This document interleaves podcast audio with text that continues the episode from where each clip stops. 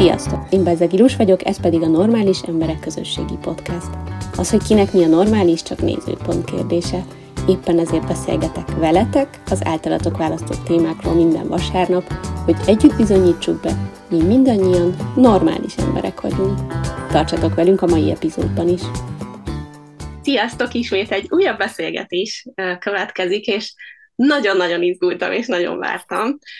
Most olyan valakivel fogok beszélni, aki úgy tudom nem tagja a közösségünknek, viszont én nagyon szerettem volna őt elhívni, és beszélgetni vele, hogy halljátok őt is.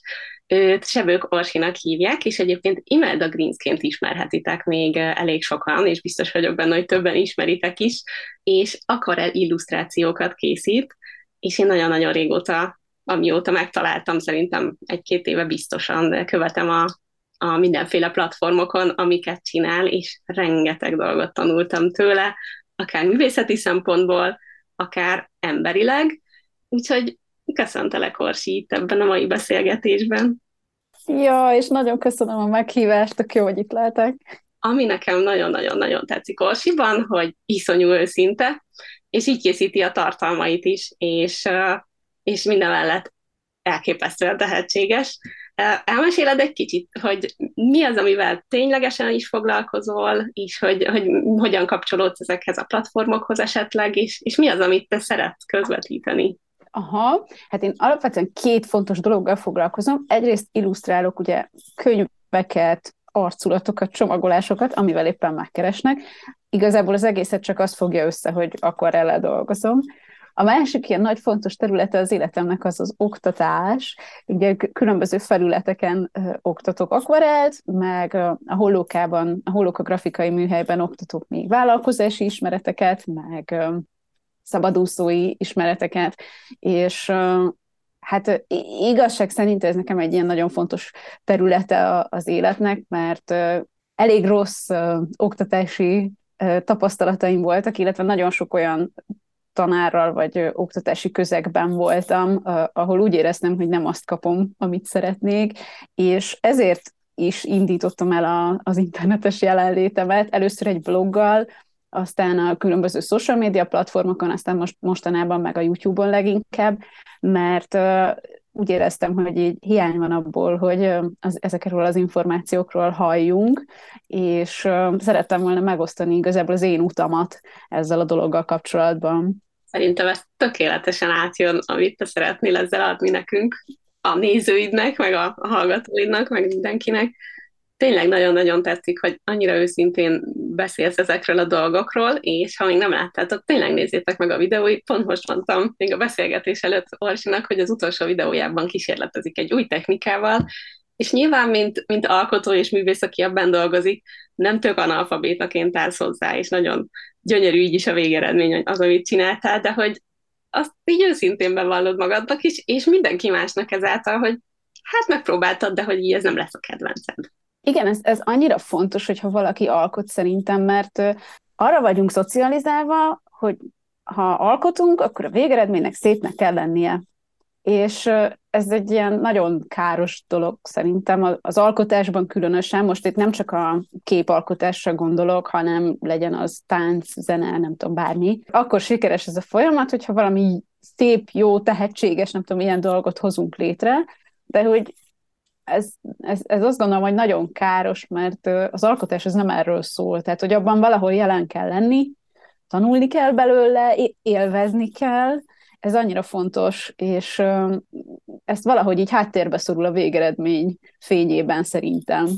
És ezért is tartom annyira fontosnak ezt, pont ezt az új sorozatot most, hogy egy kicsit más is lássa azt, hogy lehet élvezni a folyamatot úgy is, hogyha nem annyira profi a végeredmény. Igen, nagyon jó. Nekem most az jutott eszembe ezzel kapcsán, hogy mondtad, hogy amúgy mi a szép, amire sok like érkezik? Vagy vagy ami neked tetszik, vagy ami az anyukádnak tetszik, vagy a, a vadít, szóval, hogy kinek mi a szép. Hát ez egy borzasztóan szubjektív téma, de már csak azért is, mert a, a szakmai közeg és a laikus közeg egészen más tart szépnek például, vagy hát más díjaznak. Most, hogyha csak veszem ezeket a pályázatokat, ezeket a szakmai pályázatokat, ahol komoly zsűri dönti el, hogy kik azok, akik tovább jutnak, az, a, akik most ilyen komolyabb helyezéseket érnek el, azokat így néha mutogatom családnak, és így hanyat vannak, és hogy hát ez nekik nem tetszik. És ezt amúgy egy nagy csomó művészeti ágban érzem, hogy, hogy annyira elszakadt a, a szakmai megközelítés a laikus megközelítéstől, hogy e, hát ez egy ilyen érdekes téma, most nem akarom én ezt felcímkézni, hogy ez baj vagy nem baj, inkább csak megfigyeltem ezt, hogy ez így előkerült. Most így a klasszikus zene jutott eszembe először, hogy a, a kortárs zenét, azt olyan, aki nem ért a, a zenéhez, szerintem nagyon kevesen tudják érteni vagy élvezni, mert egy kicsit ilyen kakofónnak hangzik, így a, nem, nem hozzáértő füllel mondjuk, de hogy ez van az illusztrációban, szerintem a képzőművészetben. Nekem az Oscar díját adó jutott eszembe, hogy az is annyira ilyen nagyon szétváltak, a, mi tetszik a nézőknek, és mit díjaznak. Ott Abszolút, nagyon... a filmiparban is teljesen. Szerintem így, így nagyon érdekes, mert amikor nézem, amiket te csinálsz, alapvetően az én stílusom nem az, amit te csinálsz, viszont ahogy és amit csinálsz, az nagyon tetszik. Ez borzasztóan fontos szerintem, hogy nem, nem kell ugyan olyan stílusban alkotni, meg én például rettentően értékelek egy csomó olyan munkát, amit tudok, hogy én soha nem fogok olyan stílusban alkotni, de attól még nagyon tetszik, meg egy csomót lehet tanulni, és ez, a, ez, egy, ez is egy érdekes dolog, hogy a munka folyamatról, meg arról, hogy hogy állunk hozzá az alkotási folyamathoz, az legalább ugyanannyira hasznos, mint az, hogy egy stílusban mondjuk segítséget kapok egy alkotótól. Ezt főleg akkor érzékeltem, amikor én nekiálltam ennek az egésznek. Én eredetileg építész végzettségű vagyok, úgyhogy ilyen pályamódosító arcként vagyok jelen az illusztrációs világban, és a, úgy indult ez az egész, hogy egy csomó youtubert, kezd, ilyen illusztrátor youtubert kezdtem el követni, és néztem, hogy nekik miből áll a napjuk, hogyan építették föl a karrierjüket, és érdekes, hogy a stílusa egyiknek sem számomra nem követendő, vagy nem úgy álltam hozzá, hogy én ilyen stílusban szeretnék dolgozni, de a munkamorájuk az, hogy hogyan állnak hozzá, akár az alkotási folyamathoz, akár közönségükhöz, akár magához az illusztrációs iparákhoz, abból rengeteget lehet tanulni, és nagyon közel éreztem őket magamhoz, így morálisan mondjuk így. Ezt én teljesen ugyanígy érzem a te tartalmaiddal kapcsolatban is, hogy tényleg a teljes a hozzáállásod, az elhivatottságod, az annyira nagyon átjön az egészből, attól függetlenül, hogy én valószínűleg képtelen lennék olyan stílusban rajzolni, mert hogy nem, nem szoktam soha, vagy, vagy olyan stílusban festeni, mert hogy azt én megcsinálni nem tudom, de hogy te megcsinálod, az nagyon tetszik. De nem is kell, tehát hogy mondjuk a stílus az olyan dolog szerintem, amit nagyon sokan keresnek.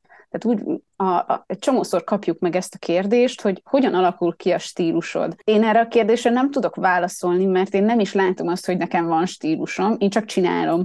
És ugye amikor így nagyon sokat csinál az ember, akkor így magától kialakul valami fajta stílus. Meg mondjuk nyilván sok munkát nézek, ami mind vizuálisan valami hatással van rám, tehát hogyha még nem is másolom le, attól az még valahol a fejemben így, mint élmény szintetizálódik. Picit úgy érzem ezt a stílus kérdést, mint a, amikor megkérdezik azt, hogy mi az, ami inspirál a munkában. És erre nagyon nehéz válaszolni, mert általában azt tudom elmondani, hogy az élettapasztalatok, legyen az a kapcsolataim, az, hogy elmegyek egy kiállításra, elmegyek színházba, ezek itt valahol a fejemben így összeállnak egy ilyen masszává, és ez lesz az, ami inspirál, vagy amit valamilyen formában valószínűleg visszaadok a képeimen. Most legyen az, hogy mondjuk elmentem az Árdekó kiállításra, és volt egy kép, aminek nagyon megfogott a színkompozíciója. Nem is biztos, hogy ezt feltétlenül nagyon átgondoltam volna, csak így valahol ott motoszkál az agyam hátuljában, és ez a színkompozíció, ez valahol visszaköszön majd a munkáimon. És ezt így nagyon nehéz tudatosan visszaadni, tudod, hogy, hogy igen, ez volt az az egy kép, ami inspirált, mert nem, mert közben meg láttam még száz másik képet, meg amúgy voltam az operában, ahol nem tudom, egy ilyen sárga-fekete díszlettel uh, mókolt a rendező végig, és csak ez a két szín volt jelent, tehát valószínűleg az is valahol beleköszön a, a, az inspirációba, úgyhogy ezért egy nagyon nehéz dolog erről beszélni, amikor megkérdezik, hogy és amúgy mi inspirált téged? Hát akkor térjünk át egy kicsit arra, amit említettél, és amivel tök egyet tudok érteni, de szerintem ezt akkor most ki tudjuk fejteni, az oktatás, főleg ilyen művészeti irányú oktatás, mert hogy így akkor nyilván ez elég tág témakör, de, de meséld el akkor szerintem a tapasztalataidat, meg hogy egyáltalán mi az, ami amit te, te csinálsz mondjuk máshogy, mert, mert azt tetted észre, hogy, hogy ez így célra vezetőbb, mint az, amit egyébként oktatnak, vagy ahogy. Hát igen, én az, az én utam az ott kezdődött, hogy szeretem volna a művészeti egyetemre menni, és akkor mondták, hogy te nem vagy ehhez elég tehetséges, Úgyhogy így kerültem az építészkarra, ami azért munkás, mert hogy ott is van rajzfelvételi és ahhoz is kellett tanulni rajzolni, amin aztán sikeresen átmentem, és egyébként ott egyetemen is tanultunk rajzolni 5 plusz évig. Én azt mondanám, hogy szerintem érdemes megkülönböztetni azt, amikor valaki azért vesz részt rajzoktatáson, mert valami terve van ezzel a továbbiakban, azzal szemben, aki mondjuk azért van valahol ott, hogy, hogy élvezze, vagy azért, mert szeretné kipróbálni magát. Szerintem, hogyha, tehát hogy nagyon sok úgymond rajztanár rá van arra fixálva, hogy, hogy beleszóljon abba, hogy valaki hogyan dolgozik, és valahol ez érthető is, mert hogy az emberek azért járnak rajzolni, hogy megtanuljanak, megtanuljanak rajzolni, de azt gondolom, hogy vannak azok az emberek, most itt különösen az iskoláról beszélek, a, mint az általános meg a középiskoláról, akiknek a 95%-ából nem lesz vizuális alkotó, és hogy nekik amúgy nyugodtan lehetne hagyni azt, hogy, hogy kísérletezzenek, és így vesszenek el abban a folyamatban, hogy ők alkotnak valamit.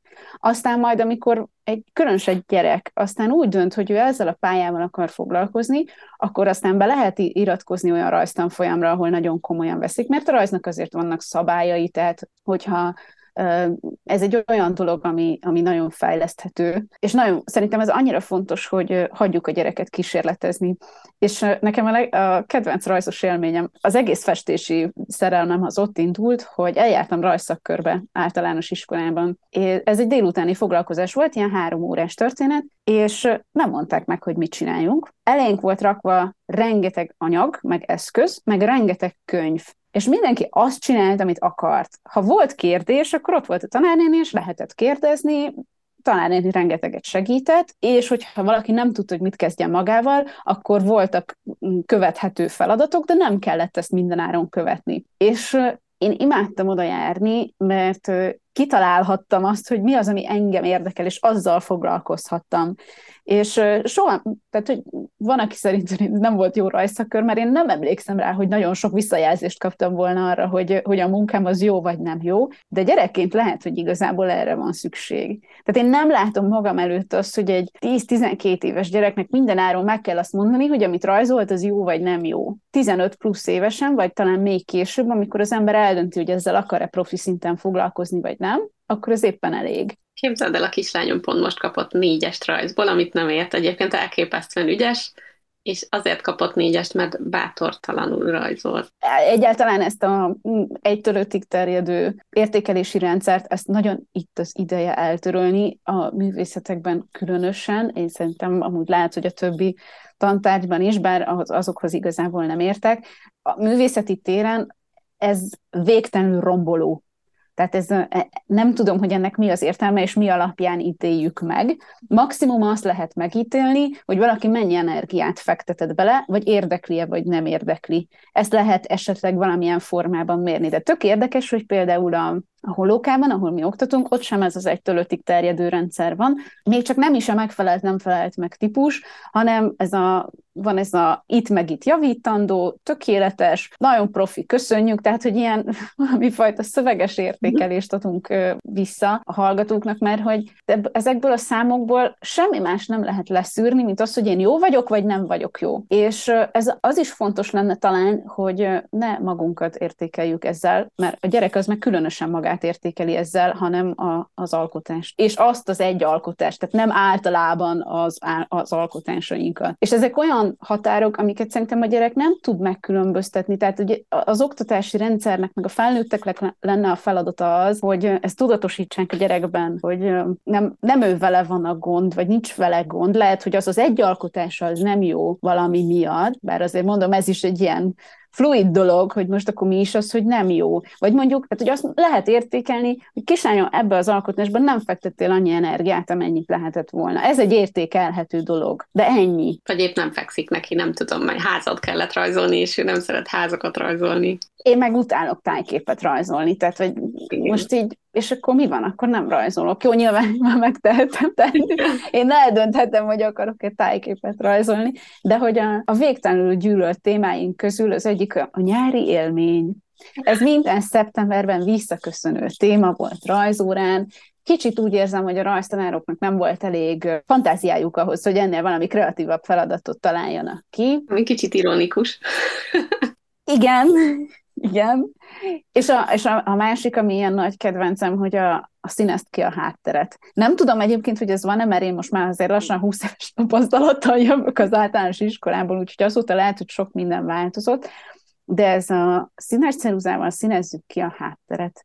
Nálam itt indult a festés iránti szerelem, azt hittem, letörik a csuklóm, mire kiszínezek egy kék hátteret színes ceruzával, ami lehetőleg ki is van hegyezve, tehát hogy jó vonalas legyen. Csúnya, vagy hát nekem akkor én azt éreztem, hogy az csúnya, és elfáradok tőle, és minek? Tehát ez a, engem akkor az nem érdekel, és ennek így nincs igazából térhagyva egyáltalán. Igen, az így hú, én, én a zsírkrétát utáltam így, ez a rajzoljunk zsírkrétával, azon nem lehet rajzolni. Én most kezdem felfedezni egyébként a zsírkrétát, vagy hát így látok, most kezdek el fantáziát látni benne, de valóban. Tehát azt én gyerekként én is utáltam. Nem, nem erre vágytam. És ezért gondolom azt, hogy tanárként valószínűleg ez egy kicsit kiszolgáltatott helyzet lehet, ha hagyom a gyereknek, hogy csináljon, amit akar. El tudom azt képzelni, hogy egy tanárnak könnyebb az, hogyha valamilyen keretek közé szorítja az órát, arról nem beszélve, hogy 45 percig kb. fölöslegesnek járni bárminek, tehát ez annyira rövid idő, de lehet, hogy ha elhivatott tanár az ember, akkor érdemes felvállalni ezt a fajta bizonytalanságot, és egy kicsit hagyni a gyereknek, hogy kísérletezzen, mert ők többet nyernek ebből sokkal. Hát igen. Aztán az megint egy másik kérdés, amikor valaki azt mondja, hogy oké, okay, én viszont szeretnék ezzel foglalkozni. Tehát, hogy ott megint csak azt mondom, hogy ott már azért lehet egy kicsit keménykedni, de, de még mindig kitart ez, hogy óvatosan kell a, a kritikával bánni. Mi esetünkben a lányom nagyjából három éve tudja, hogy ő grafikus szeretne lenni, ő most 12 éves, és nagyon komolyan elkezdett rajzolni, tanulni. Nyilván még itthoni keretek között, meg ilyen rajztanfolyamokat előfizetgetek neki, ilyen kisebbeket. Elképesztő gyorsan tanul, és nagyon ügyes, és mondjuk, hogy most egy kicsit megtalálta azt, amiben jól érzi magát, nagyon-nagyon szereti az anime filmeket, és ezeket a karaktereket rajzolja, megtalál ki új karaktereket, és imádja csinálni. És ez a négyes rajzjegy, ez így teljesen padlóra küldte, hogy mi az, hogy bátortalanul rajzolok, anya? Én több bárra lerajzoltam. Na, tehát még, még szerintem túl korai azon, azon gondolkozni, hogy ön bátortalanul rajzol, vagy nem. Tehát, hogy ez most csinálja azt, amit, ami, amit szeret, és pont ezért, hogy megerősödjön az önbizalma egy kicsit, de hát hogyha ilyen visszajelzéseket kap, akkor lehet, hogy ez nem a legideálisabb ö, tanári hozzáállás. Hát mondtam neki, hogy figyelj ide, nem baj, itthon rajzolsz, amit akarsz, és akkor az olyan lesz, amilyet akarsz, és senki nem mondja meg, hogy az bátortalan volt, vagy nem, úgyhogy itthon még gyorsan rajzolt utána egy csomó mindent egész délután. Ezért fontos egyébként az önbizalom, hogy felül tudjuk írni azt, amit a tanár mond. Ezt nyilván gyerekként az ember nem tudja. Még egyetemistaként sem tudtam én például. De hogy szerintem fontos úgy belemenni ezekbe, különösen, hogyha azt mondod, hogy ezzel akarsz foglalkozni, hogy legyen annyi magabiztosságod, hogy kicsit kritikával tudod fogadni a tanárodnak a véleményét. Ez nem azt jelenti, hogy le kell söpörni az asztalról, mert hogy nekem ez így tetszik, és nincs igaza. Nagyon fontos mindig megfontolni a tanárnak a véleményét, mert valószínűleg esélyes, hogy nagyobb tapasztalata van. De kellene tudni kritikával élni, tehát hogy ott, ahol a, én ezt a hibát követtem el az építészkaron, hogy semmi, abszolút nem értettem az épületekhez, egyébként nem is érdekeltek. Nem tudom, hogy miért mentem oda, azon túl, hogy lehetett rajzolni, de bármit kaptam a konzulensemtől, én azt megfogadtam, mert úgy éreztem, hogy én nem értek hozzá, majd ő megmondja, hogy mi a jó, meg mi nem jó. És utólag azt gondolom, hogy ebben nagyon sok szubjektív vélemény volt. Tehát a háztervezés az egy kicsit olyan dolog, hogy valóban vannak objektív szempontok. Ha az ember nem, ha egy ház nem működik, akkor, akkor nem lehet használni. De vannak szubjektív része is, tehát az, hogy egy homlokzaton az ablakok milyen ritmusban helyezkednek el, ez egy lehet, hogy neki tetszik, nekem meg nem tetszik. És hogy ezzel nyugodtan lehet um, kritikával élni, és megmondani, hogy értem, lehet, hogy erre aztán nem fogok kötöst kapni, de nekem meg így tetszik. Viszont, hogyha nincs tapasztalat, egyrészt nincs magabiztosságom, másrészt nincs tapasztalatom abban, hogy eldöntsem, hogy mi az, ami nekem tetszik, és mi az, ami nem tetszik, akkor nem tudom kritikával kezelni a, a tanárnak a véleményét. És amikor elmentem grafikát tanulni, a, akkor már én úgy mentem oda, hogy hát mondjuk azt, hogy dolgoztam grafikusként egy pár évet, ez egy kicsit azért így túlő a valóságon, de engem nagyon érdekelt a tipográfia, nagyon érdekeltek a, a logók, az arculatok, és nagyon sokat nézegettem őket az interneten.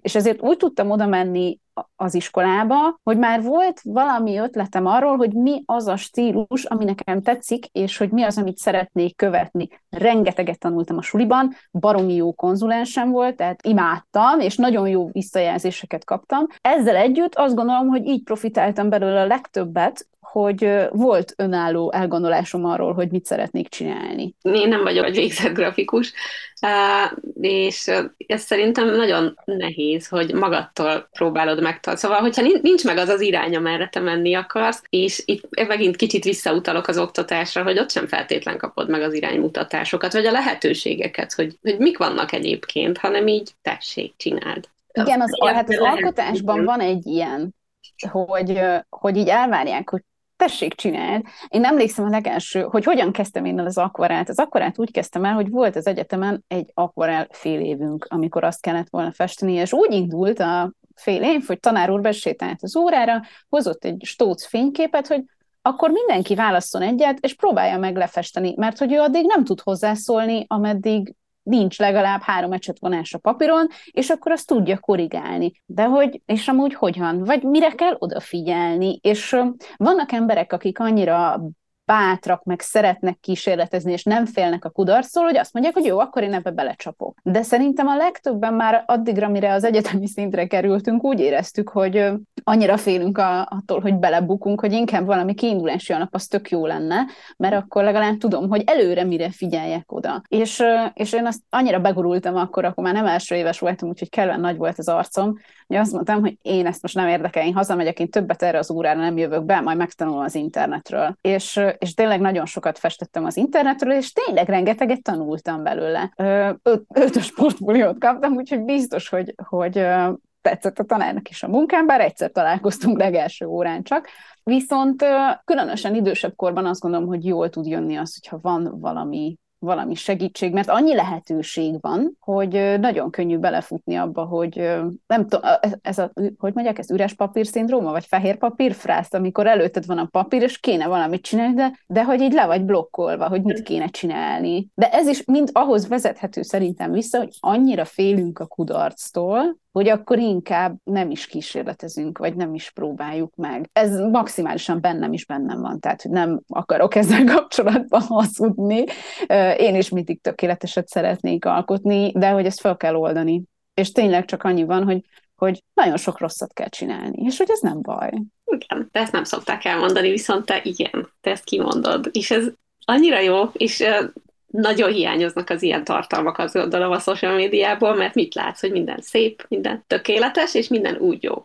És azt nem látod, hogy lehet, hogy 15-ször elcseszték azt a valamit, mire az az egy jó kikerült, és mindenki csak a tökéleteset látja, és ez annyira nagyon szimpatikus a te kommunikációdban, hogy, hogy ezt, ezt te, ténylegesen elmondod, hogy ez, ez, nem, ez nem úgy van, hogy így megszülettem, tökéletesen rajzolok, festek, és így van, és nem minden nap így élem az életemet, és ez nagyon-nagyon hiányzik szerintem, hogy, tudják az emberek, hogy nem tökéletesek.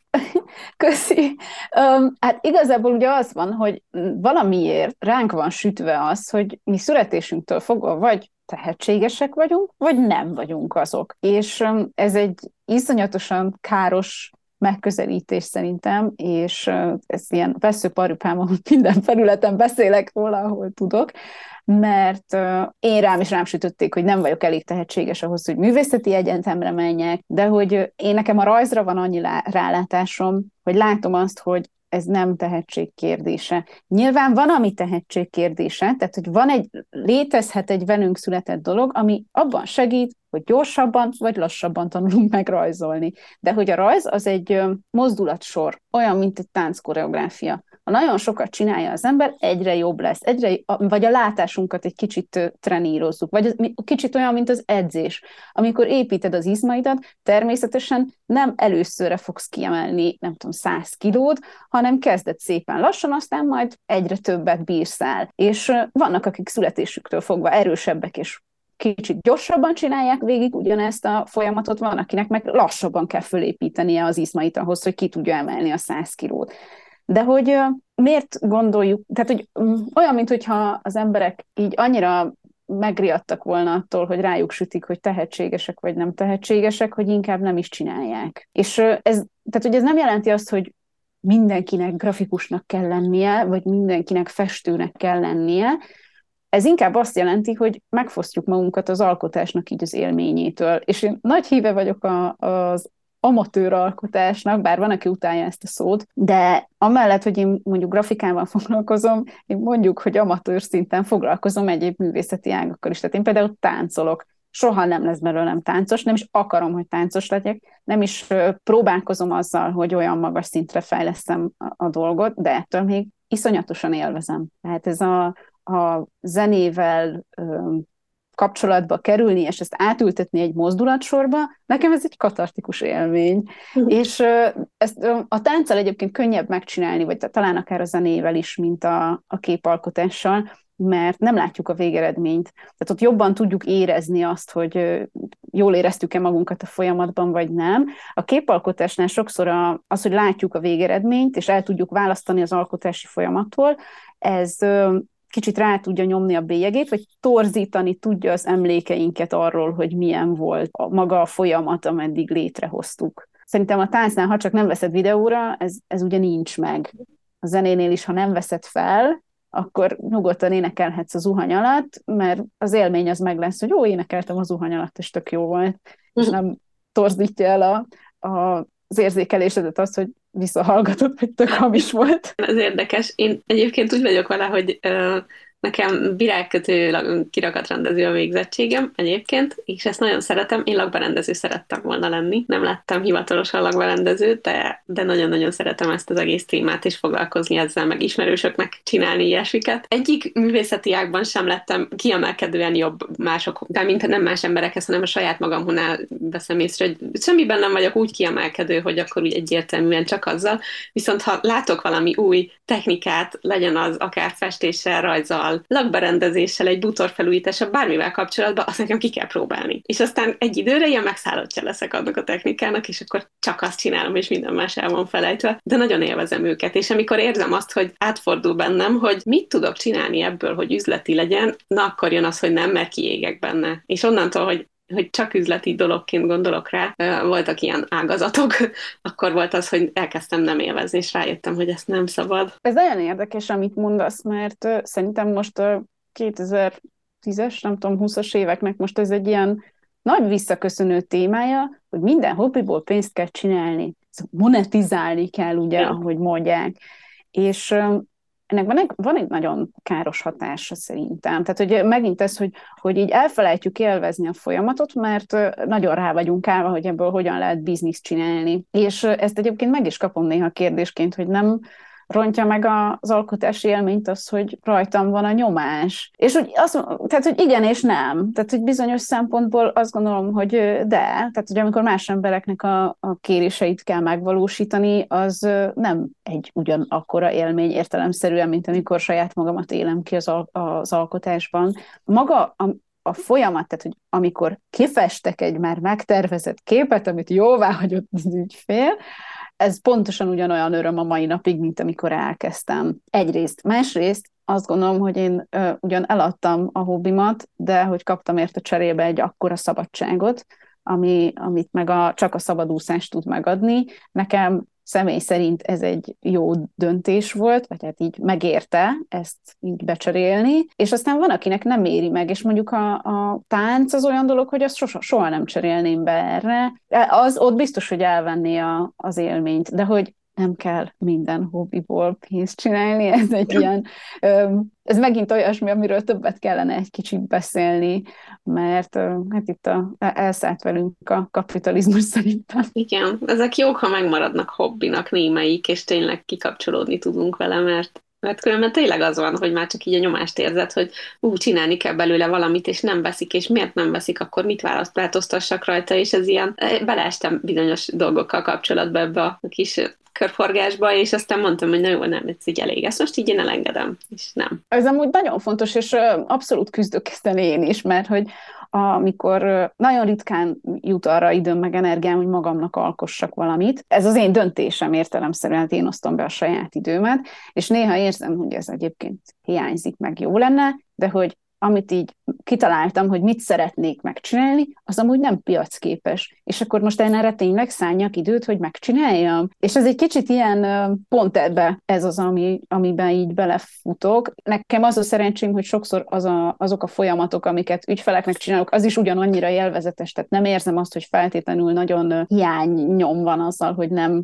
tudom a projektjeimet végigvinni, de bele, belekerültem már ebbe, hogy volt egy ötletem, és gondolkoztam rajta, hogy bele, beleöljek-e ennyi energiát, amikor tudom, hogy ez egyáltalán nem lesz piacképes semmilyen szempontból. Azóta is ott van a fiókban az ötlet. Remélem, hogy nem halok meg úgy, hogy nem csináltam meg, de, de nem álltam még neki, pedig most már több mint egy éve ott van. Bár azt, azt is gondolom, hogy vállalkozóként egy picit ezzel óvatosabbnak kell lenni, mert uh, itt viszont tényleg azt mondom, hogy többé-kevésbé egyenes arányosságban van a jövedelem azzal, hogy uh, mennyire piacképes az, amit az ember csinál, úgyhogy uh, itt azért szerintem van helye a rugalmasságnak, de ettől függetlenül jó lenne néha időt szakítani arra, hogy nem piacképes dolgokat is csináljak. Én egy kicsit a saját tapasztalatom magammal szemben ezzel az, hogy azt vettem észre, én is vállalkozó vagyok, ugye, hogy ha szabadidőt csinálok, és azt csinálom, amivel én jól érzem magam, azzal a vállalkozásnak ártok, és elkezdtem bűntudatot érezni azért, hogy olyan dolgot csinálok, ami engem kikapcsol, de pénzem nincs belőle. Nálam, ez, e, ez tudom, hogy miről beszélsz. Abszolút tudom. Nálam ez ott fordult át, amikor nagyon más dolgot csináltam, mint ami a vállalkozáshoz kötődik. Tehát, hogyha most már milliót beszéltem a táncról, de hogy az is ilyen, hogy annyira távol áll attól, amit munkaszinten csinálok, hogy már nem, nem is hasonlítom össze őket. Arról nem beszélve, hogy van-e még egy ilyen kiskapu, hogy mozogni azt kell, meg nem lehet egész nap az íróasztal mellett ülni, és akkor ebbe így um, be lehet uh, csatornázni ezt a hobbimat, mondjuk így. De mondjuk, tehát hogy úgy festeni valamit, hogy az tudom, hogy az nem a vállalkozásnak lesz a hasznára. Ott érzem ezt én is, hogy ez most egy, ez most egy időhúzás. De másrésztről meg nem az, mert hogy minden, amit az ember gyakorol, az valahol bele fog épülni, a, akár a szakmai életbe is majd előbb-utóbb. Most az, hogy ezt a konkrét alkotást, ebből nem csinálunk pénzt, vagy akár meg sem mutatjuk a közösségi médiában, mert még ez szokott előkerülni, hogy jó, oké, nem fogjuk eladni senkinek, de hogy legalább poszt születik belőle. és, és valamiből poszt sem születik. Igazából az a, az a nagy terápiás alkotás. Nálam például ilyen a portréfestés. Nem, nem szeretek portrét festeni általában, és nincs az Isten, hogy én megrendelésre portrét fessek, mert nagyon nehéz fotók alapján értelmezni egy embernek az arcát. Egy fotó alapján különösen, de három alapján is. Tehát ha nem látom őt 3D-ben, akkor nagyon nehéz megfelelően visszaadni. De előfordul, hogy festek portrét olyan emberekről, akik valami miatt fontosak nekem, vagy hiányoznak, vagy vala, valami fajta ilyen kapcsolódásra vágyom velük, és néha én festek magamnak portrét, de ezt sehol nem osztom meg. Tehát, hogy ez annyira személyes folyamat, hogy ezt nem osztom meg sehol, és maga a festésnek az ideje alatt, ameddig tanulmányozom valakinek az arcát, az egy olyan kapcsolódást hoz létre, időben is egyébként, ami, ami nagyon, nagyon jó hatással van a kapcsolatunkra. Ez tök jó. Ó, ez nagyon cuki. Mondtad azt, hogy ugye te is oktat, és mit gondolsz, mi az, amiben te, te máshogy csinálod ezt, vagy mi az, ami ebben tudatos a te oktatási stílusodban, hogy kiküszöböld azokat, amit te nem szeretsz a rendszerekben. Én ezt megint külön választom két részre. Az egyik általában a YouTube, meg az Aquarel workshopjaim, amik elsősorban kezdőknek szánok, és olyanoknak, akik lehet, hogy egyszer majd elmerülnek ebben mélyebben is, de most inkább csak kipróbálnák, és szeretnék élvezni. Talán az lehet a különbség egy ilyen standard oktatáshoz képest, hogy így próbálok egyrészt olyan projekteket kitalálni, amiben megtalálják az emberek sikerélményt, de közben tanulnak is belőle valamit, és el tudnak merülni a folyamatban, és nem pedig azon fognak frusztrálódni, hogy nem sikerült. És van egy másik része ennek az egésznek, a, ami a hollókában történik, ugye, ahol illusztrátorokat képzünk lényegében, tehát szakmai életre próbáljuk meg felkészíteni őket. És amit én hiányoltam az egyetemen az építészkaron, hogy az életre nem készített fel. Tehát rengeteg elméleti tantárgy volt, de az, hogy hogyan lesz ebből pénz, az abszolút nem, nem derült ki, és én próbálom úgy átadni ezeket a, hát különösen ezt a vállalkozás szabadúszással kapcsolatos élményeimet, hogy a lehető legpraktikusabb legyen. Tehát én nem fogom elhallgatni azt, hogy mennyit kaptam egy adott munkáért. Én konkrét számokkal is elmondom, hogy mennyi, miből mennyit kerestem, mert például ez a pénzkérdés szokott olyan dolog lenni, ami Magyarországon egy teljes tabu tehát erről nem lehet beszélni, hogy ki mennyit keresett, meg szakmai titok, meg nem tudom micsoda, és uh, szerintem ez tök káros. Tehát, hogyha tudnánk, hogy a másik mennyit kap hasonló munkáért, akkor ezzel magunkat védenénk meg, tehát hogy egy ilyen kizsákmányolási lehetőséget vennénk ki a munkáltatók kezéből szerintem. És az érdekes, hogy én dolgoztam multinál egy rövid ideig, és ott is volt ilyen, hogy nem lehetett arról beszélni, hogy ki mennyit keres, aztán amikor úgy adódott, hogy mégis megbeszéltük, akkor kiderült, hogy ugyanazért a munkáért az egyik kollega 30%-kal több fizetést kap, mert ő másképp tárgyalt a munkáltatóval, és nem véletlenül nem lehet erről beszélni, vagy nem véletlenül van benne a munkahelyi kódexben, hogy erről nem beszélünk. Én ezt károsnak találom, és szeretném lebontani. Tehát én nem gondolom azt, hogy versenytársakat képeznék magamnak. Tényleg az a célom, hogy így próbáljak meg nekik segíteni, mert hogy mindenkinek van hely. És ez még egy nagyon fontos dolog, hogy üzleti életben szerintem sokat beszélünk versenytársakról, nyilván ez egy létező dolog, de hogy egy olyan globalizált internetes világban, amiben most vagyunk, tényleg mindenkinek van hely.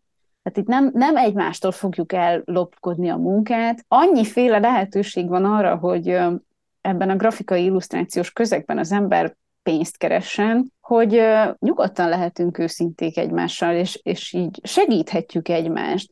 És nekem ez akkora öröm volt, amikor az Instagramon így kialakult egyfajta ilyen illusztrátor közösség, volt egyszer egy ilyen vásár, amit együtt szerveztünk, és azóta van egy ilyen 30 főből álló ilyen ö, csoport, chat, uh-huh. ahol ha valakinek kérdése van, akkor ezt felteheti bár, bármilyen vállalkozási grafikai témában, és hogy segítik egymást. Tehát nem úgy van, hogy valaki kérdez valamit, akkor menj a francba, ez az én üzleti titkom, majd meg kitalálod magadnak a megfejtést, hanem tényleg válaszolunk egymás kérdéseire, és ez nekem annyira fontos, mert uh, nyilván én is sokat tanultam tőlük, de hogy nekem jól esik az, hogy megoszthatom az élményeimet, és nekik már nem kell ugyanazon a sok bénaságon keresztül mennie, amin, amin én mentem keresztül.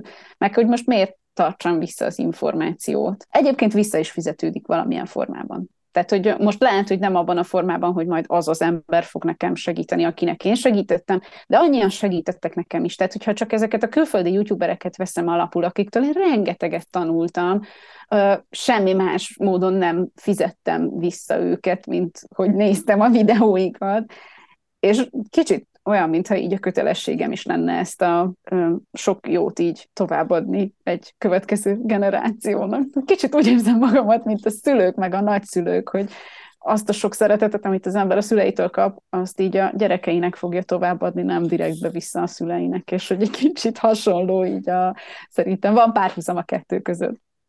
Igen, ez lehet. Meg nem tudom, te például az, hogy vagy, hogy uh, hiány cikk, úgymond a te tartalmad, és hogy, hogy emiatt is egy kicsit, nem, nem tudom, hogy ez az összefüggéshez mennyire jön hozzá, hogy amilyen formában te átadod ezeket, olyan formában kevés ilyen tartalom van. Ez lehetséges, de én őszintén szóval ezen nem gondolkoztam nagyon sokat. Akkor ez így jön belőled.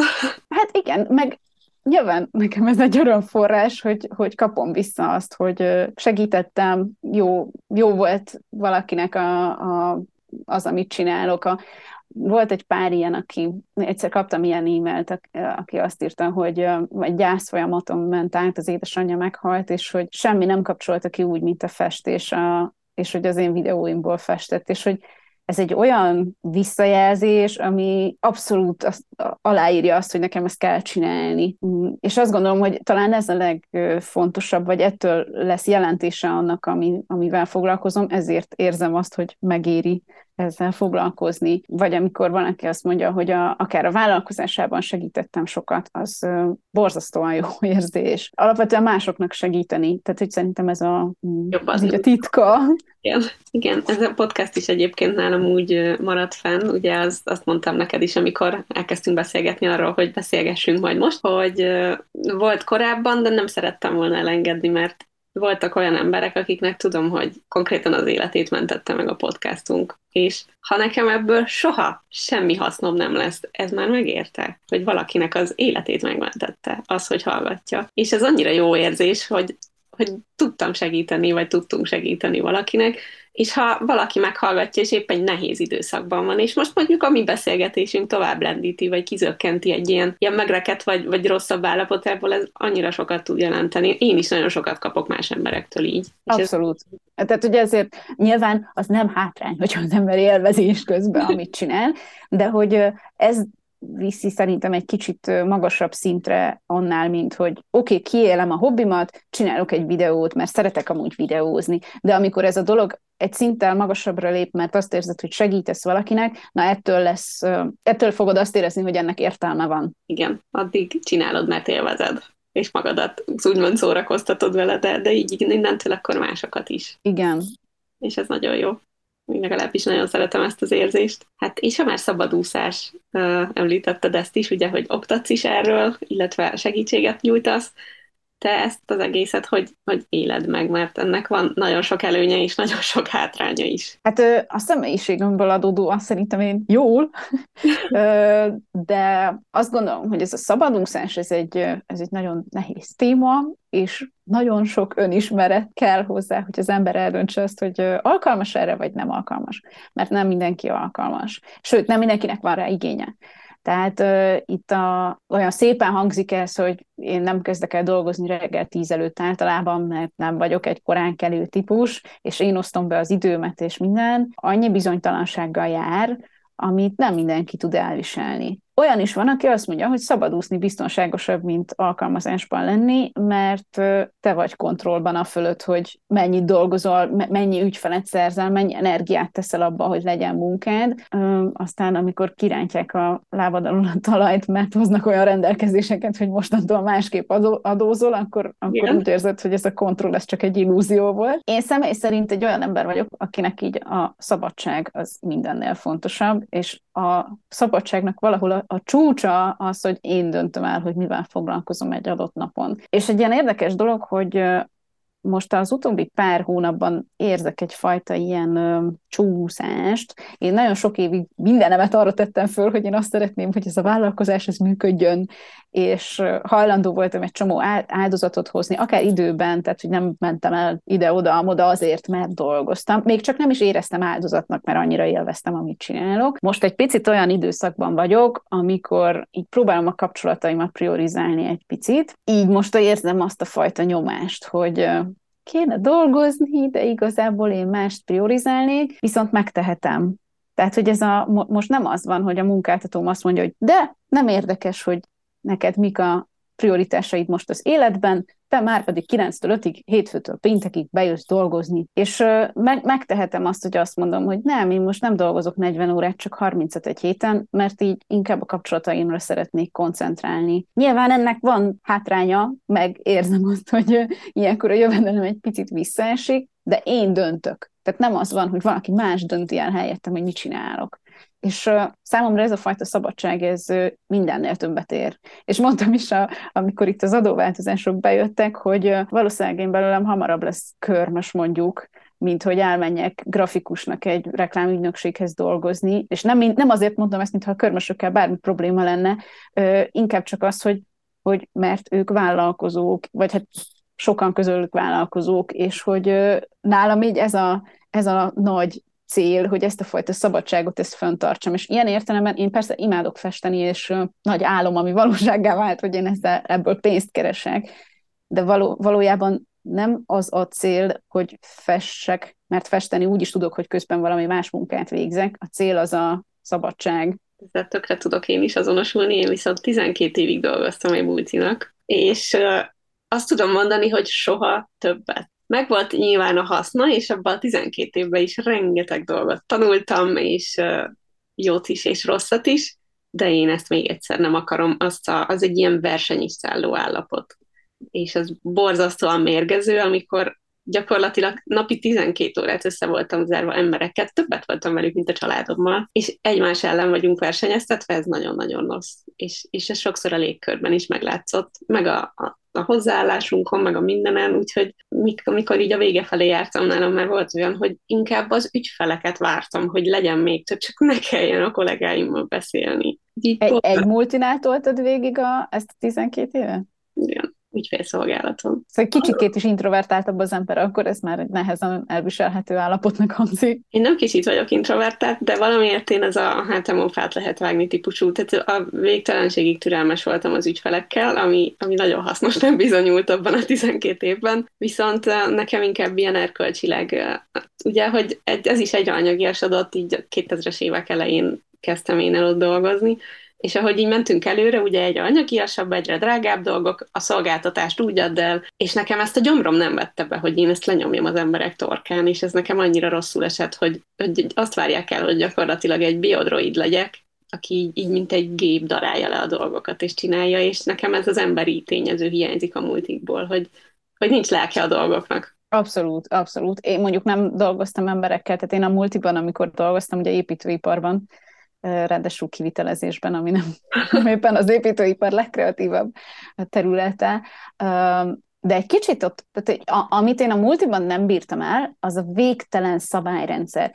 Az volt az érdekes, hogy kikerültem a, a középiskolából be az egyetemre. Nem találtam a helyemet. Mindenhol azt várták, hogy tök önállóan hozzak meg olyan döntéseket, amiről semmit nem tudtam. És hát én vért pisültem, hogy ezt végigcsináljam, vagy ezt a, a saját lábamra álljak. Nagyon sokat segítettek a, az évfolyam társaim, a barátaim, de hogy a tanároktól nulla segítséget kaptam ebben, és hát eltöltöttem ott hat és fél évet az egyetemen, és az utolsó két-három évre már olyan magasfokú önállóságra sikerült szert tenni, hogy kb. Mint a, mint a vállalkozónak. Tehát én osztottam be azt, hogy mikor mivel foglalkozom, nagyon komolyan kellett venni a határidőket, én mentem utána az információnak, amit meg kellett tanulni, mert könyvek azok egy csomószor nem voltak. Előkapartam a korábbi folyamoknak a hallgatóit, hogy adják oda a jegyzeteiket, legyen miből tanulni.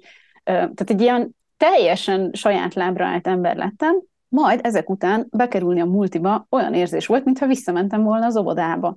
Tehát ahol megmondják, hogy jó, nem te osztod be az idődet, nem akkor kezd fel, amikor biológiai órád úgy dönt, hogy itt az idő.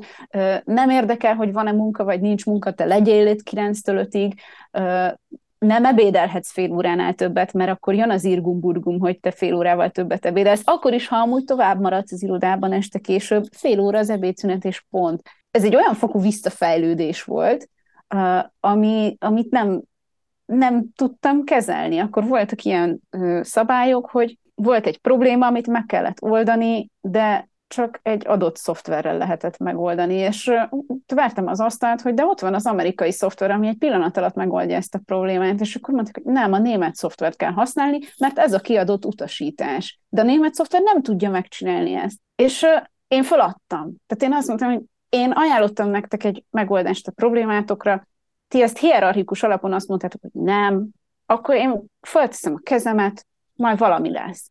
És őszintén szóval én nem dolgoztam onnantól kezdve, tehát én melegedni jártam be a munkahelyre, aztán föl is tűnt, ki is rúgtak, jól tették. Tehát, hogy hamarabb, nekem kellett volna hamarabb fölmondanom, de rettegtem a bizonytalanságtól, úgyhogy nem mondtam fel, de nagyon jól tették, hogy kirúgtak.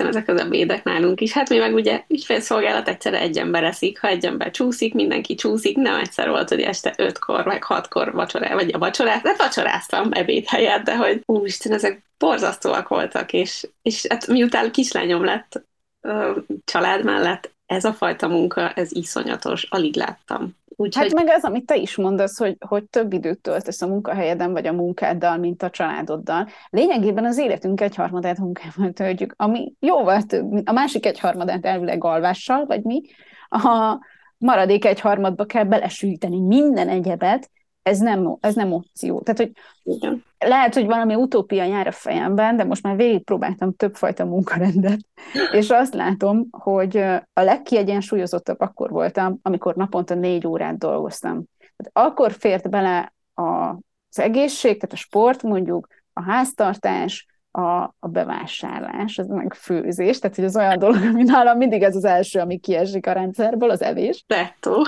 A, a, a család, a barátok, a szórakozás, a kultúra, ez mind belefért.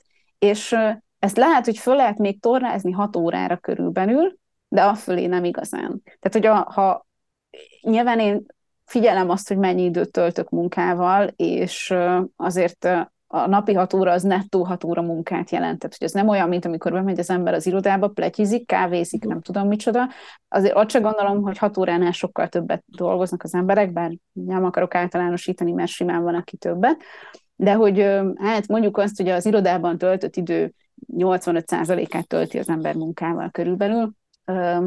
Tehát ez a hat órára még úgy fel tudom valahogy tornázni, akkor még úgy valamennyire kiegyensúlyozott marad az élet, de hogyha annál több munkám van, akkor valami megy a levesbe, az biztos. És azt gondolom, hogy lehet, hogy ez ilyen utopisztikusan hangzik, de hogy a, ha túl akarjuk élni, vagy meg akarjuk élni a nyugdíjkorhatárt, akkor lehet, hogy ezt figyelembe kéne venni, és csökkenteni a munkaidőt. Mm. Mert nem, nem lehet az életünk egyharmadába belesűríteni minden olyan fontos dolgot, ami feltölt, vagy ami egyszerűen is szükséges az élethez. Hát nem élhetünk koszban, meg nem tudom, nem lehet folyamatosan gyors kaját rendelni. Tehát... Egyébként ez nálam is valahogy így, így vált be. Én, én egyébként úgy dolgozom, hogy virtuális asszisztensként dolgozom az egyik részében a vállalkozásomnak, és a, a kreatívabb része a másik fele, mert így a Covid alatt jöttem rá, hogy az, hogy egyfajta dologgal foglalkozom, ezt nem. Mert, mert ha nincs még egy béláb, akkor ha kiesik az á, akkor elestem és, és így a Covid alatt lett az, hogy elkezdtem egy kicsit így a kreatívabb irányba is elmenni, mert hogy igazából egy esküvői dekorációt meg tudok csinálni, akkor miért ne csinálnék, meg, meg mindenféle ilyesmit is. És az egyik részében a virtuális asszisztenciánál ott én idő alapon dolgozom, tehát ott is nálam ez megy az időmérő applikáció, és ha el kell mondanom pisínem, akkor leállítom. Azt a szünetet én nem mérem bele nekik. És igen, ez a napi, azzal a fajta munkával eltöltött idő, az a napi négy óránál több, az leszívja az agyamat. De az tényleg négy óra munka, amikor csak azt csinálom. Viszont ez nyilván azzal jár, hogy időnként van, hogy hétvégébe is belecsúszik. Mert hogy így akkor valahogy balanszolni kell, hogy az óraszámok kijöjjenek. Hát ez olyan, azt gondolom, hogy a hétvégi munkavégzés az megint csak, hogyha valakinek ezzel nagyon nagy problémája van, akkor nem biztos, hogy a szabadúszás az neki való, bár természetesen ez vállalkozása is válogatja, tehát hogy van, ahol ezt lehet ügyesen kontrollálni. Én személy szerint úgy, hogy nincs gyerekem, meg mondjuk a párom is ilyen nem hétfőtől péntekig dolgozik, így meg tudom ezt tenni, hogy össze-vissza dolgozom, amikor éppen kedvem van. Nekem tegnap például szabadnapom volt, vasárnapot ezt végig dolgoztam, október 23-a volt, tehát, hogy, és akkor mi van? De hogyha valaki ehhez nagyon ragaszkodik, hogy hétfőtől péntekig 9-5-ig akar dolgozni, akkor hát vagy nagyon ügyesen kell vállalkozási ágat választania, vagy át kell gondolni, hogy ez neki való-e. Igen én még mindig sokszor így mosolygok, és nyilván ez a multinál így belém ivódott, hogy 24-én dolgozni kell, és így azon gondolkozom, hogy vajon hány karácsony van, amit én így 24-ét úgymond végig dolgoztam, mert akkor is nyitva kellett lenni, és be kellett menni vagy hogy szilveszteri buliba hogy érek oda, és ez a nem tudom, az engem így különösebben sosem akasztott meg, mert hogy beosztottak, akkor be kellett mennem, és így nem kérdezte senki, hogy te most le akarnál utazni vidékre nagyszülőkhöz, vagy mit, be kellett mennem dolgozni, és hogy így hétfőtől vasárnapig volt olyan időszak, amikor a kislányom bölcsödébe járt, hogy muszáj volt, hogy hétköznap két napon fixen én hozzam el, ez viszont azt eredményezte, hogy nekem minden hétvégén dolgoznom kellett. Ó, ez nagyon rosszul hangzik. írtuk, és utána így mondtam, hogy nem, tehát nem vagyok a családommal, ők otthon vannak hétvégén, én nem vagyok velük, hogy így, de máshogy nem tudtam megoldani. Nálam a hétvégi munka az egyrészt részemről totál elfogadott, a családom meg úgy van vele, hogy hát azt csinálok, amit akarok. Én dolgozni akarok, akkor dolgozok, úgyhogy igen, nálam ez, ez totálisan így, igazából nem hétvége, hanem egy olyan nap, amikor a többiek is itthon vannak. Meg, tehát, hogy én például nem vágyom arra, hogy egymás után két napig ne csináljak semmit, tehát, hogy inkább azt gondolom, hogy így próbálom, hogy van egy mondjuk egy hétfői nap, meg van mondjuk egy csütörtök, amikor úgy adódik, de hogy ez nekem nincs is így beosztva, hogy oké, okay, akkor minden hétfőn és minden csütörtökön szabad nap van, mert abszolút változó a munkarend, és ez, ez nagyon érdekes, hogy most éppen egy olyan időszakban vagyok, amikor teljesen meg van borulva az időbeosztásom, mindent elfelejtek, annyi felé áll az agyam, hogy hiába van naptárom, amit amúgy használok is aktívan, még így is sikerült fontos dolgokat elfelejtenem, és tehát, hogy ez a, ez a fluid munkarend, ez tud problémákat okozni, de kellően um, analitikus elmének kell hozzá lenni, hogy az ember ezt tudja szerintem kezelni. Különösen akkor, hogyha még a körülöttünk élőknek is nem fix a, a munkaideje, vagy az időbeosztása. Úgyhogy most már így, amikor órám van, vagy tudom, hogy tanítani fogok, az annyira jó érzés, tudom, hogy az fixen ott van, és több hónapra előre tudom, hogy abban az időben tanítani fogok, és hogy már ez egy kicsit ilyen megnyugvás, de hogyha ezt ilyen nagyon ridegen, hétfőtől péntekig 9-től 5-ig kéne csinálni, én valószínűleg megbolondulnék ebbe, mert nincs benne az a fajta rugalmasság, hogy egyik nap fáj a fejem, vagy valaki, akivel nagyon szerettem volna találkozni szombaton délután 5-kor, az kiderül, hogy csak péntek délelőtt 10-kor ér rá, és akkor megtehetem azt, hogy én most ezt így akkor átcserélem. Igen, ez abszolút. Én ezt amennyire hátránynak tartják sokan, én ezt annyira előnynek szeretem, hogy hát igen, ha, ha elcseszem az időt, akkor én csesztem el, nem hibáztathatok senkit, de, de akkor is én, én Hát cseszem. tudatosságra nevel a vállalkozás, mondhatjuk így. Nálam egyébként mostanában van egy ilyen bevált dolog, én nézem a Sárkányok háza sorozatot, úgyhogy hétfőn reggel, amikor elment mindenki, a lányomat elvittem suliba, hazajövök, és addig semmi más nem csinálok, amíg nem néztem meg az új epizódot. Az nagyon jó, ad egyfajta rutint. Igen, amíg el nem fogy az évad, de hogy most, hogy most így ez a hétfő reggel, akkor muszáj megnéznem, annyira jó, és tök várom, hogy hétfő reggel sorozatot nézzek. Egyébként rengeteg sorozatot nézek, de a hétfői sorozatot várom mindig. Igen, azt ö, olvastam, vagy hallottam, hogy kitűztél egy ilyen célt, hogy egy csomó sorozatot meg kell nézned évvégéig. Száz film és száz sorozat. És most mindjárt megmondom neked, hol tartok. Nem lesz meg sorozatból, csak kb. 75, de filmből meg lesz. Mi tudom, hogy kicsit betegen hangzik. Nagyon-nagyon Nem, szeretem. abszolút nem. Á, sorozatból 55-nél járok most, de még behozható. Filmből pedig, ott már túl vagyok a 75-ön. Wow. Azzal, akkor azzal nagyon arányosan időben vagy. Igen, úgyhogy tök jól haladok, és hát most, ha nem lesz meg, nem lesz meg, ez csak ilyen jól hangzik, hogy 100 meg 100. De 75 meg 75 is jó hangzik, szóval valahogy így tök jó. De nagyon szeretek nézni filmeket, meg sorozatokat. Van, amit így le kell, azt kevésbé szeretem érdekes, minél így le kell ülnöm, és, és nagyon koncentrálni, de van az a pillanat, amikor olyan kell, úgyhogy én iszonyú gyorsan darálok sorozatokat, de nagyon szeretem őket. És te érzel vállalkozóként azzal bármi problémát, hogy halogatsz, mondjuk? Mert ez szokott lenni szerintem sok embernél ilyen dolog, hogy le kéne ülni dolgozni, de nem nincs kedvem. Belefutok, igen, abba, hogy halogatok, de ez általában én, én az a fajta ember vagyok, akihez a szabályok és rendszer és sorrend. És amikor ez kizökken, akkor viszont teljes káoszt csinálok magam körül. Amíg vissza nem zökkenek a, a, az általam kitalált dolgokba. És igen, ilyenkor szoktam elkezdeni halogatni, mert amint egy valami elcsúszik, az hozza azt, hogy csúszik valami más is, és akkor mindent csúsztat az egész.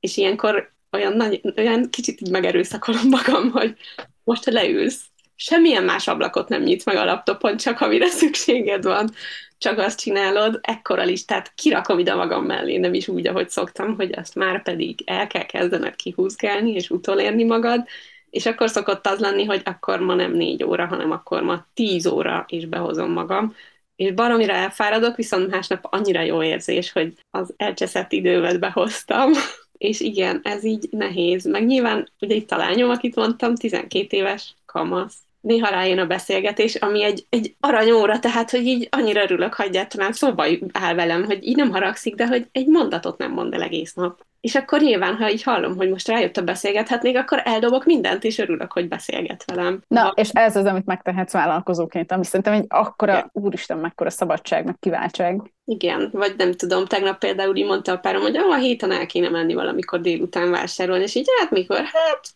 akkor menjünk el, holnap délután megyek, érted, és akkor találkozunk valahol, és hogy igen, ezt így nem tehetem meg egy, egy fix munkahelyen, hogy akkor most jó, akkor a többit azt most eltolom máskorra, mert máskor is meg tudom csinálni, akkor most menjünk ebbe vásárolni, mert nem tudom, valamit főzni akarunk, és kell hozzá amúgy is valami. De, de igen, nagyon, nagyon kontrollálni kell, hogyha azt akarod, hogy ne csúsz el dolgokkal, de szerintem ez benne van. Igen, csak hogy azt gondolom, hogy ez megint olyasmi, amire nem mindenki alkalmas. Egyébként ez is olyan dolog, amit lehet trenírozni, tehát hogy a fegyelem az olyasmi, ami nem, megint csak nem velünk születik, tehát hogy erre lehet kicsit rágyúrni jobban.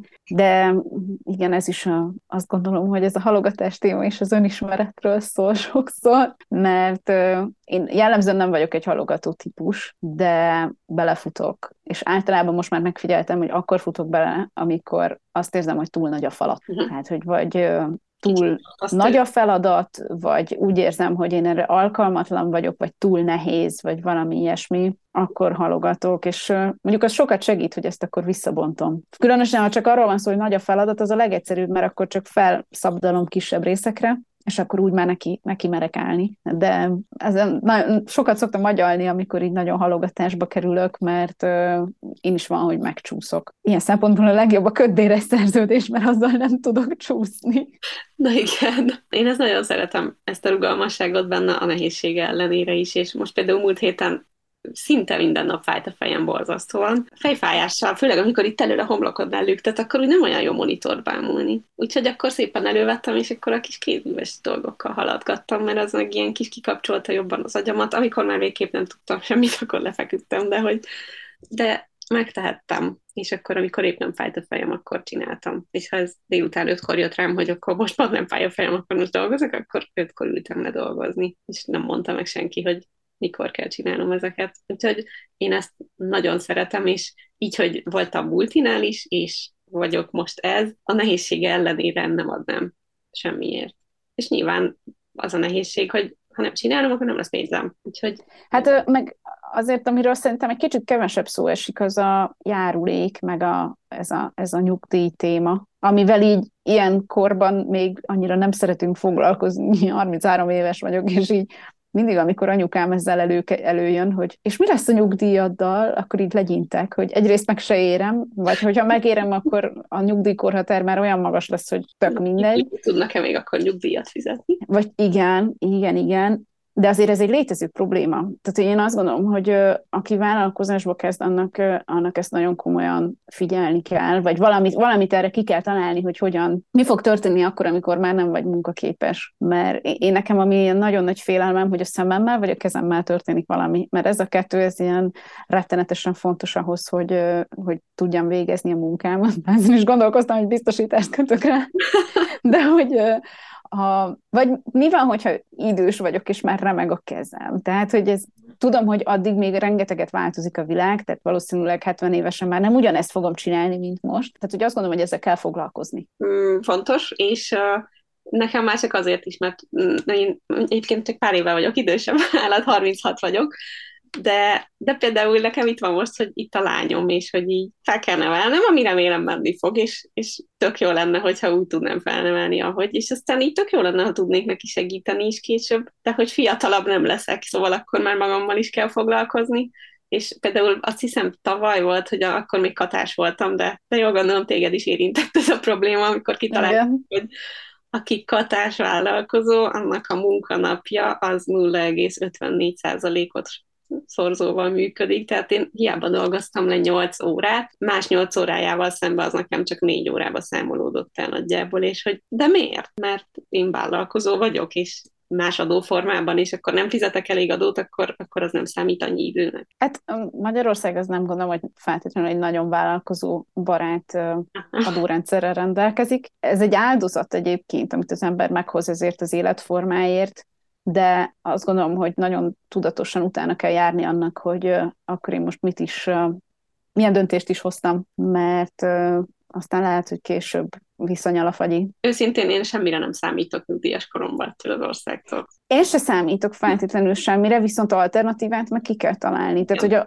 nem szeretnék vagy hát bizonyos szempontból szeretnék a halálomig dolgozni, mert én élvezem, amit csinálok, meg azt gondolom, hogy különösen úgy, hogy több idős ember is van még körülöttem, nagyszüleim, és én azt látom, hogy itt akkor, akkor kezd el igazán nehéz lenni a dolog, amikor már nincs szükségesen kinek rájuk. Uh-huh. És éppen ezért, tehát hogy látom azt, hogy aki viszont még dolgozik, hiába idős, az sokkal fittebb mentálisan, mint az, aki már nem dolgozik vagy aki része a közösségnek valamilyen formában. És éppen ezért én nem érzem azt, hogy szeretném abba hagyni a munkát, de nem azért szeretnék dolgozni, mert másképp nem tudok megélni, hanem, hanem azért, mert ezt választom. És tehát, hogy erre valami alternatívát ki kell találni. Én őszintén szóval nagyon hiszek a passzív jövedelemben, tehát hogy azt kell valahogy ügyesen fölépíteni úgy, hogy az aztán valamilyen módon még támogasson. De jelenleg ez még messze nem elég ez de, de hogy valami, ebbe kell sok energiát ölni, mert azt gondolom, hogy nagyon sok vállalkozó úgy van vele, hogy utánam az özönvíz, most kell, hogy működjön, most kell, hogy jó legyen, aztán hoppá, amikor oda kerülünk, hogy valami miatt munkaképtelenek leszünk, akkor így, akkor most mi van? Mm. És én azt gondolom, hogy csak annak ajánlanám a, a vállalkozást, akinek van B-terve, vagy, mm, vagy hogy kell gondolkozni azon, hogy B-tervünk legyen mindig ott kell, hogy legyen valami. Hogyha valami beütés, ezt nem tudod folytatni, akkor legyen valami, amihez tudsz nyúlni egyből. Aztán van, aki azt gondolja, most pont láttam egy YouTube csatornát, ez a neve, hogy No Plan B, uh, vagy No Backup Plan, bocsánat, ez a neve. És ő azt hirdeti, ez a srác, hogy ha Z-tervet is csinálsz, akkor ez elveszi az energiáidat attól, hogy az A-tervet azt a teljes potenciállal kivitelez. És ez is egy megközelítési mód, de azt gondolom, hogy ez a, a kicsit attól is függ, hogy kinek mekkora biztonság iránti igénye, én személy szerint kétségbe vagyok esve, ha nincs B-tervem, tehát hogy valami, uh, muszáj valaminek lenni a háttérben, hogyha tudom, hogy ha nem jön össze az A-tervem, akkor, akkor hova fogok nyúlni. Hát ez a nyugdíj téma, ez még azért nem, nem nincs tökéletesen kidolgozva. És az a, hát vicces és szomorú ebben az egészben, hogy még most is mi mondhatjuk, hogy ó, hát ráérünk még, de annyira gyorsan lettem 36 éves, hogy csak na, hogy így 18-tól 36-ig eltelt két év alatt. Kb. így csak pislogok, úgyhogy nem sokára már 40 leszek, aztán följebb, szóval, hogy annyira gyorsan telik most már az idő így érzésre, hogy ez, ez nincs annyira messze, mint amennyire gondolom. Hát meg nem is kell feltétlenül kivárni azt, hogy nagyon öreg legyél, tehát most nem úgy hangzom, mint valami jog és vészmadár, de hogy bármikor beüthet olyan probléma, ami miatt nem tudod folytatni.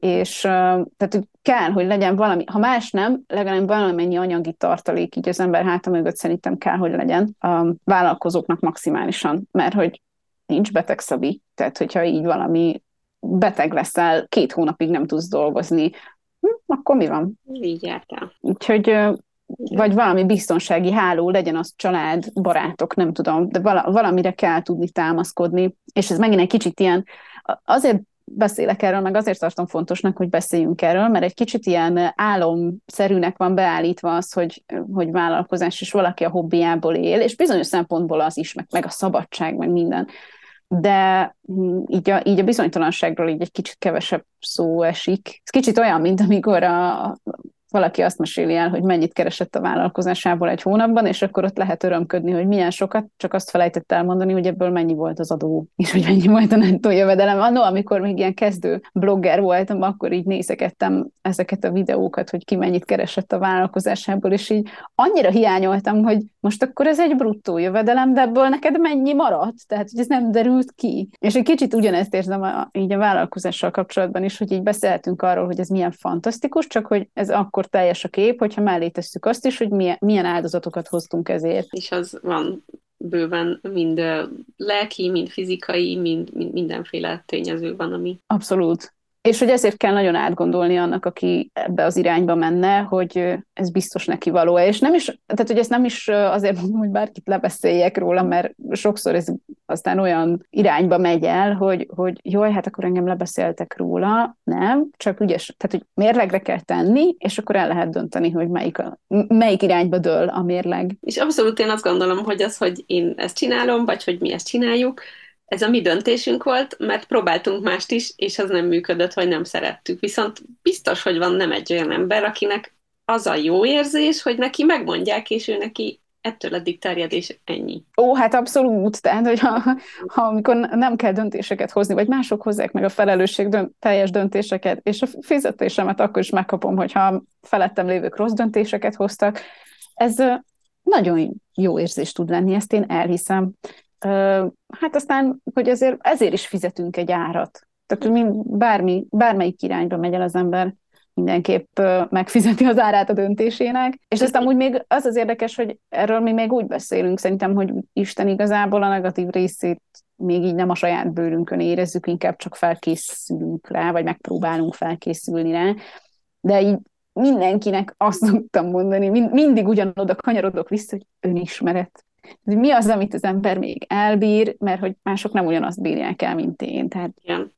Úristen, én az elmúlt pár hónapban, ugye június végén, vagy valahogy így történt ez a szuper bejelentés, én olyan lelkibeteg voltam tőle, és akkor vannak így mindenféle traumáknak a feldolgozási fázisai. Volt két hét, amikor egyszerűen dolgozni sem voltam képes, mert azt éreztem, hogy én ezt minek csinálom, ha azonnal elkaszálják a, azt, ami végre sinem van, és jól működik, és, és ez mégse az én döntésem volt, és ez de rossz, és ezt mondtad is az előbb, de például most így nyár közepén, én olyan mélyen voltam lelkileg, hogy egy borzasztó. Azt tudtam, hogy nem akarom feladni, de hogy így ültem, nem csináltam semmit, nem kerestem ügyfeleket, nem kezdtem el terveken dolgozni, mert meg volt évvégéig az én kis tervem, hogy mit csinálok, hogy, és az az egész a kukába ment. Nem, abszolút tudom, hogy miről van szó, hát így én inkább két dolgot éreztem, egyrészt egy ilyen teljes kiszolgáltatottság érzés, tehát hogy mekkora illúzió az, hogy mi, hogy mi kontrollban vagyunk az életünk fölött, vagy a munkánk fölött. Én ezt éreztem, hogy ja, akkor most vissza a valóságban, nem vagyok kontrollban semmi fölött, csak, ez, csak így ezt hiszem. A másik meg egyfajta ilyen veszteségérzés volt, tehát inkább, mint hogyha így meghalt volna valaki, vagy nem is tudom. Tehát ez a valami fajta ilyen gyász folyamaton mentem át én is. Én nem ennyire így éltem meg, hogy nem csináltam semmit, hanem egy ilyen nagyon erős szorongás volt bennem. Nekem amúgy is van egy ilyen erős financiális szorongásom, tehát hogy így ha azt érzem, hogy nincs annyi jövedelmem, amennyi kéne, hiába van félretett pénz pont azért, hogy ha nincs elég jövedelem, akkor legyen mihez nyúlni, akkor, akkor én így szorongok. De hát még most is azt érzem, hogy majd valami lesz. Nem, tehát, hogy fölösleges terveket szőni, és ilyen értelemben tudok kapcsolódni ahhoz, amit mondtál, mert hogy nem tudom megjósolni, hogy mi történik, és most itt nem csak az adózásra gondolok, hanem arra is, hogy az embereknek a vásárló ereje az hova csökken vissza. De most eljutottam abba a fázisba, hogy nem érdekel, mert nem tudok valamit csinálni, hogy így csinálom, amit tudok, dolgozok, ahogy tudok, szerzek ügyfeleket, megtartok ügyfeleket, csinálok dolgokat, de hogy annyira semmi ráhatásom nincs az, ennek az anyagi részére, hogy ezzel nem tudok mit kezdeni. Ezt, ezt lehet tenni, tehát hogy az ember fel kell, és minden nappal lép egyet előre. Ezt tudod tenni. Semmi mást. Reménykedünk, hogy túléljük. Szerintem igen, azon leszünk mind a ketten. Ebben biztos vagyok. Szerintem elég sok témát érintettünk, és kiveséztük, és még rengeteget tudnánk erről beszélni, én azt gondolom, de nagyon kíváncsi vagyok, illetve szerintem te is a, a ti véleményeitekre is. Tudjátok majd meg a, a csoportban, majd ki fogom tenni nyilván ennek az epizódnak is a posztját, és ott alatta nagyon kíváncsi vagyunk a ti véleményeitekre, tapasztalataitokra, és hajrá, legyetek bátrak és kreatívak, és nagyon-nagyon köszönöm, Orsi, hogy itt voltál velem, és ma beszélgettünk. Hát én is nagyon köszönöm a meghívást, én is nagyon remélem, hogy élveztétek meg, találtatok benne hasznos dolgokat, és fogom lesni, hogy mit kommentáltak, mert kíváncsi vagyok én is a véleményetekre nagyon. Sziasztok! Sziasztok! Köszönjük, hogy meghallgattátok a mai epizódot. Ha szeretnétek csatlakozni a közösségünkhöz, megtehetitek Facebookon. Normális Emberek Közösségi Podcast néven találjátok a csoportot. Ha szívesen részt vennétek a beszélgetésben itt is, akkor jelezzétek üzenetben a kapcsolódó Facebook és Instagram felületeken, vagy írhatok e-mailt is a normális emberek podcast kukac gmail.com e-mail címre. Találkozunk jövő héten egy újabb epizódban. Sziasztok!